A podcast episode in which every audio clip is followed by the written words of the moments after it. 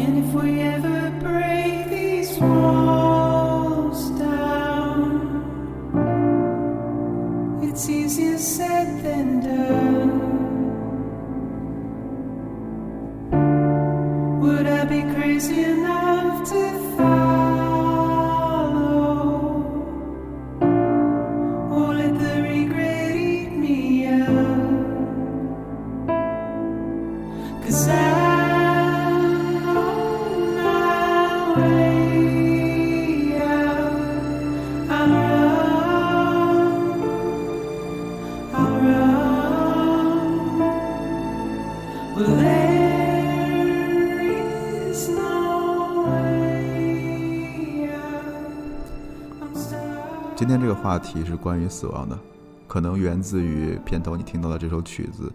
这首曲子是一个冰岛的乐队 Laura 的，但实际上我感受到它是在小岛秀夫的作品《死亡搁浅》里面的。这个游戏很特别，在这个游戏里面，我一直在思考生与死的问题。前一阵子在山里面跟一个朋友聊天，嗯，说起了一个很好玩的事情，就是他一直说他很怕死，然后我就很好奇，我说：“哎，那人不都是很怕死吗？”我说：“为什么你很怕死呢？”他说：“嗯，他害怕亲密关系的消亡，所以呢，他也不敢养宠物，也不敢要孩子。然后呢，只是这些年在渐渐渐渐的尝试去试着建立一些更亲密的关系，因为他不是害怕开始，而是会害怕这样的结束。当然，我也害怕了。我并不能说今天我已经非常的能坦然的面对死亡，但是至少花了很多的时间去思考。我先讲个好玩的事情啊，就是前一阵子某一天我，我的那个健康码突然红了，然后我不知道为什么，因为可能是时空交叠吧，可能搞错了。但是在那一刻，呃，我会发现好像我什么也不能干了，我哪里也不能去了。然后我就只能，因为那会儿我还在外面嘛，我就只能待在路边。我在想下一步我该怎么办。然后突然间那一刻，我闪了一个念头，就是如果我真的得了一个绝症，可能告诉我明天我就要去死掉了，我当下这一刻我有什么后悔或者遗憾吗？呃，我仔细思考了这件事情，就是我觉得，呃，父母肯定和我心爱的人他肯定会很难过、很伤心，但是至少我觉得好像日常该尽的责任和义务都已经也算尽到了，至少我问心无愧，然后可能也给他们留下了一些财产，能让他们不是那么艰难的过日子。然后呢，在做的事情也都有一些安排和交代，以及我在做的事情就是我想做的事情，我也没有特别多的遗憾的事情。然后我就惊讶的又想到，可能在十年前刚毕业的时候，跟那种状态是完全不一样的，因为那会儿我一直觉得，好像自己壮志未酬，还有很多的事情没有做到，还有很多的体验没有做到。然后，呃，我惊讶的发现这个转变还挺好玩的，因为，嗯，人生观就是人死观，因为我们处理好了跟死亡的关系，可能才能真正的成熟吧。我觉得这是近年来一个很特别的地方。嗯，我经历过几种死亡，嗯，第一种是最常规意义上的亲人的离去，呃，我记得可能在一星期之内，我的姥姥跟我的爷爷，呃，相继去世。就当你完整的经历过一个葬礼，并且可能我还是所谓的长孙嘛，会会有很多一线操作的事情，那个过程会让你觉得很很魔幻。因为我当时记得，我跟父亲把爷爷送到 ICU 里面，然后呢，爷爷说他想喝果汁，然后呢，我就下楼买，但是当时那个医院周围好像也没有什么便利店吧，所以我就只能买到一瓶库尔那样的调制果汁，然后给了爷爷。然后我不知道他喝没喝啊，当时我就尽我自己最大的所能买了所有的能买到的果汁吧。然后，但我很遗憾就没有那种鲜榨的。当然，你给 ICU 里送进去之后，我也不知道他最后喝了没喝。然后下一次再见面就是就是爷爷躺在那种火葬场的冰棺里面，就把人冻得冰冰冰冰硬的那种冰棺。然后，呃，当时我们已经决定好了火葬的日期，然后我跟我父亲去把它抬出来。然后那会儿你就觉得，就他粘，他已经粘在上面了，他被粘在了冰块上面。然后我我不能说那是那是我的爷爷嘛，好像已经不是了，但他又是我爷爷的样子。然后我就跟父亲在那边拽拽拽拽了半天，才把他从里面拽出来，然后抬到里面去化妆。然后那一刻我就会觉得说啊、一个亲人就就好像不见了。但是呢，因为我我跟我爷爷也很少通话，因为我出了去了外地之后呢，可能也就每年过年回家看一眼。然后呢，就老老老爷子是那种就是话特别多嘛，所以老头子话特别多。然后我跟爸也不太喜欢跟他说话，那每次都会有扯一些很很大很远的东西，然后然后就你就有一年可能也不说一句话，然后突然间那一刻，你把他嗯看了最后一眼，因为可能就要去火葬了嘛。然后那会儿觉得说啊、我那会儿其实内心不难过，只是觉得好像少了点什么。对，然后我们就在外面等，然后你就会看到，呃，火葬场的那个烟囱上面，它过一阵后一阵黑烟，会有一阵黑烟飘出去。然后那一刻，对我始终没有觉得特别难过，只是觉得好像终于它它散在风里了。因为当时爷爷也跟我们说了，就他也不希望下葬，也不希望什么，因为他也不是河南人，对吧？他老家是四川的。那当他去世了之后，就把骨灰撒到黄河里就好了。对，因为尘归尘，土归土嘛。就那一刻，我看到那阵烟，当然我不知道是谁的。对，那一刻我觉得，啊、算是彻底的跟这跟这一个人，跟我的一个很有亲近的关系去告别，好像就是他从此把我跟他相见的可能性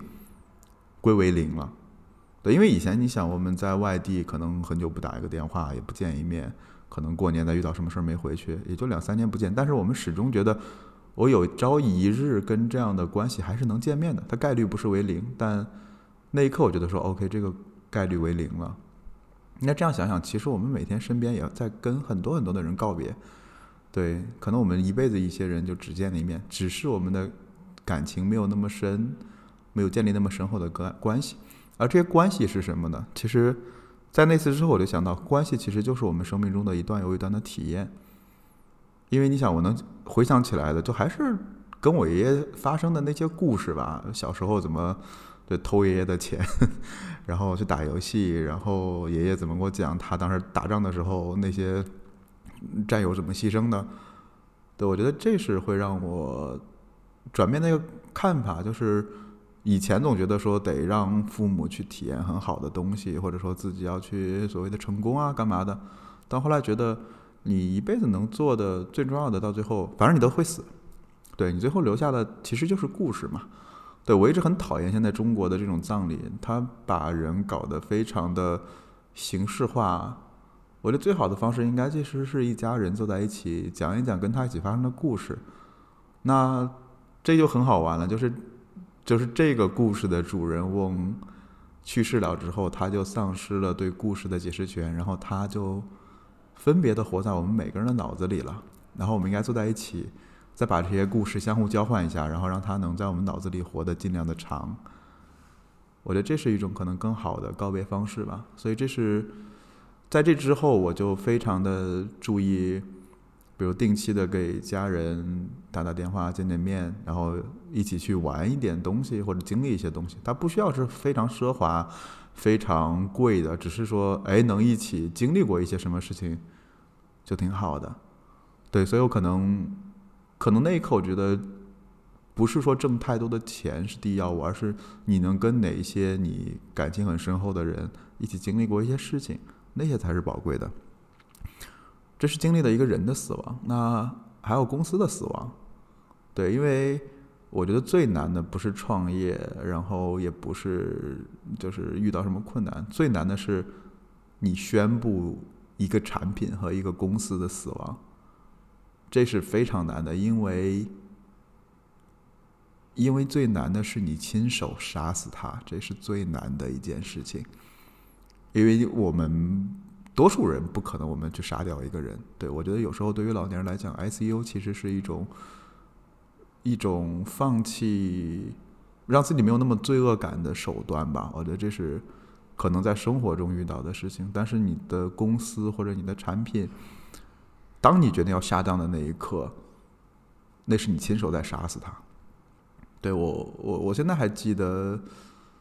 当时决定关掉第一家创业公司的时候，内心是很焦虑的。但是我我现在觉得那会儿好自私，自私的原因是，我就一直在觉得说，哎，好像好像自己是个 loser，自己是个失败者。对我觉得那会儿其实把他杀死的感情是认为自己是个失败的人。对，然后很多时候我们不敢面对了。我觉得自己也做过很多的项目，很多项目就是。不了了之，就是不了了之。就他连个死亡的墓志铭都没有，然后我们就把它扔在一边，让他自己随风消散。然后呢，很多人就不断的遗弃、遗弃、遗弃，最终被所有人忘记。所以你会发现，其实死亡是很好玩的一件事情，就是我们很难去直接面对它，然后我们选择让时间去杀死它，而我们自己不敢亲手埋葬它，甚至它那些产品连一个墓志铭都没有。所以从这个角度来讲，我在那之后就更加谨慎了，因为因为一辈子你能创造的产品、创造的公司并不多。然后呢，在创造之前，你有没有想过他会怎么死？对，这也是这次我可能创业里面新的思考，就是如果你知道一件东西会怎么死，你想不想面对它？当你当你想面对它，你也知道它怎么死的时候，你反而能更好的活着。我记得去年的五一，我跟那个合伙人白光，我们俩在聊弗洛姆的时候，他突然问了我一个问题，让我很不很不开心吧。因为他说：“哎，你想过弗洛姆做不大，可能做成这样，甚至可能做了几年之后就死掉了？你想过这个问题吗？”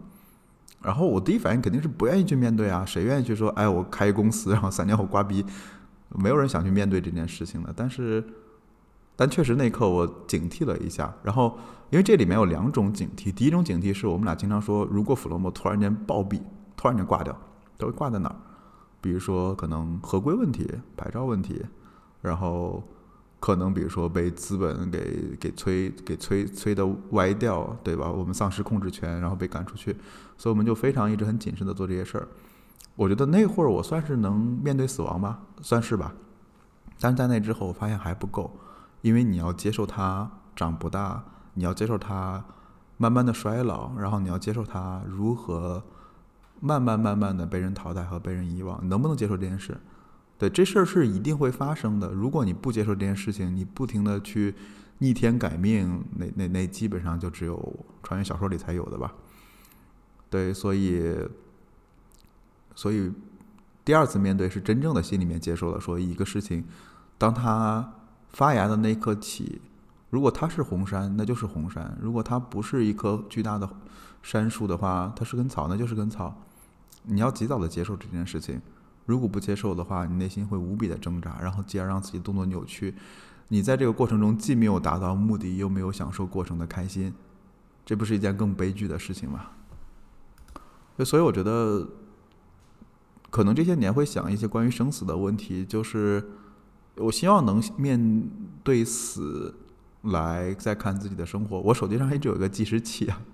挺好玩的，就是有个倒计时，我会写我活了多少天，死了多少天。然后今年这个年龄，我发现哦，两边快接近了。我没那么贪心，我设的是七十多岁就挂。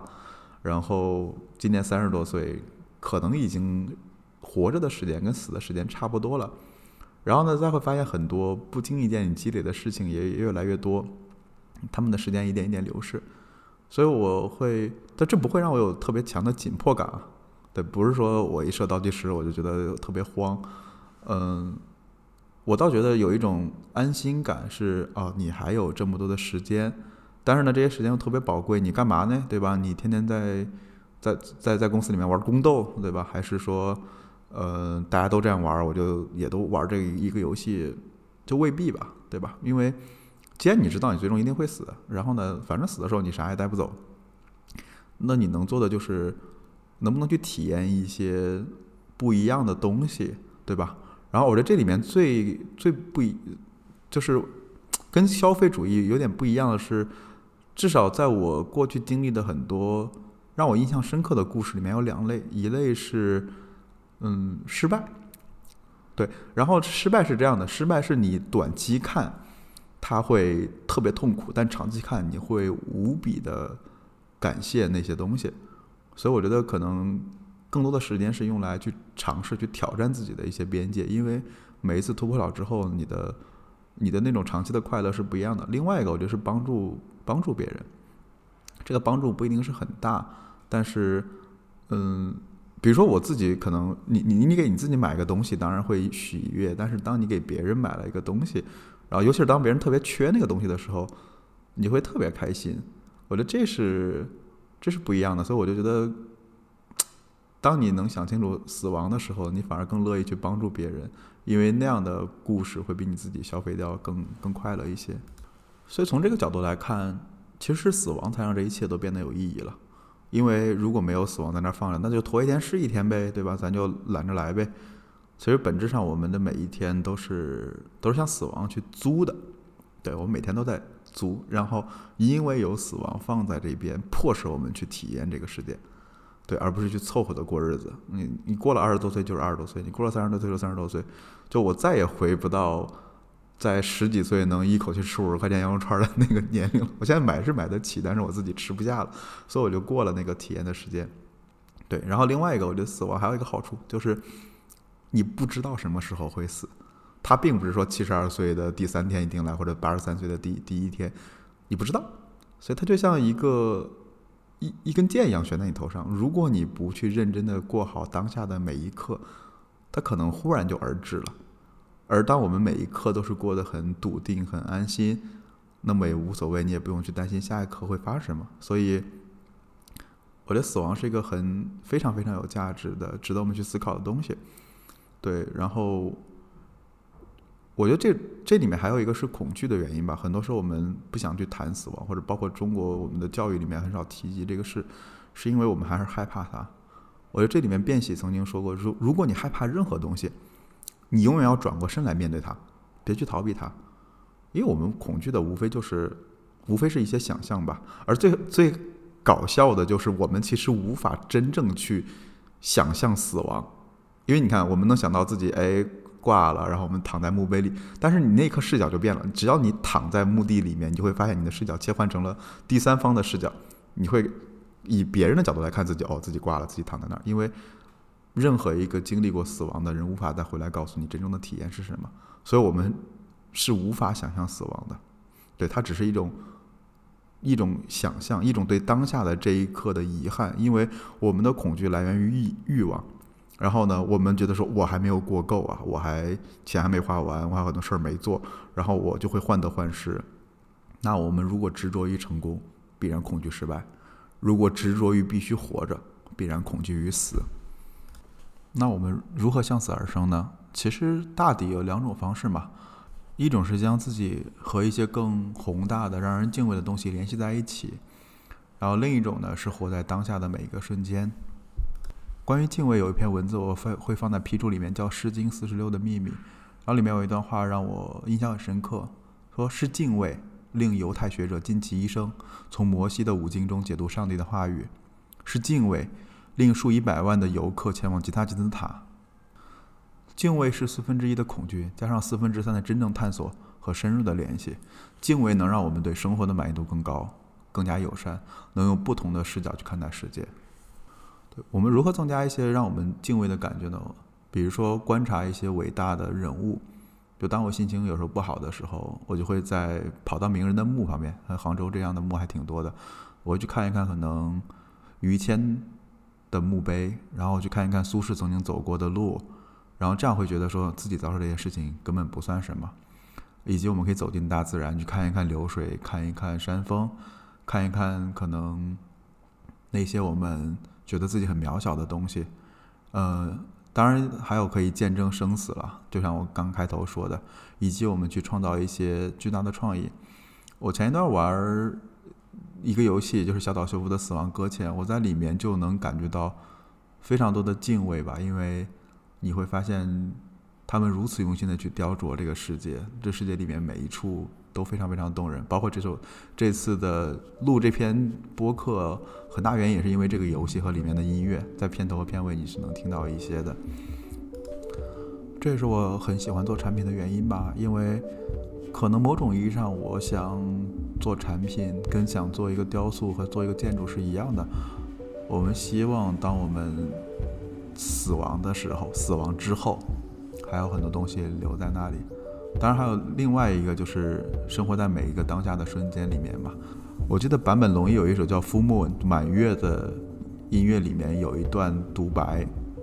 像独白里面有一段话让我印象很深，因为我们不知道死亡何时到达。所以会把生命当成一座永不干枯的井，然而所有的事物只会出现一定的次数，并且很少，真的。你会想起多少个童年中某个特定的下午，某个深深成为你生命一部分的下午？如果没有它，你甚至无法想象自己的人生。你会看到几次满月升起呢？也许二十次，然而这些都看似无穷。呃，所以絮絮叨叨念了这么多吧，可能在年前去讨论这个问题挺挺 boring 的吧。但我我还真觉得，如果有精力的话，趁着你回家的高铁或者飞机上，或者回到老家里面，找一个没有人的地方，自己想一想，你怎么面对自己的生与死，怎么面对可能上一代人的生与死，甚至上上一代人的生与死，以及你在做事情的生与死。当大抵我们把这些事情想清楚了之后，我们内心可能会活得更安心与笃定吧。对，所以从终极来看，我们都会死，然后生命的质量应该能超越生命的数量。好，那就这期聊到这里，谢谢大家。嗯，片尾曲我很喜欢，我如果你有条件的话，我建议听完。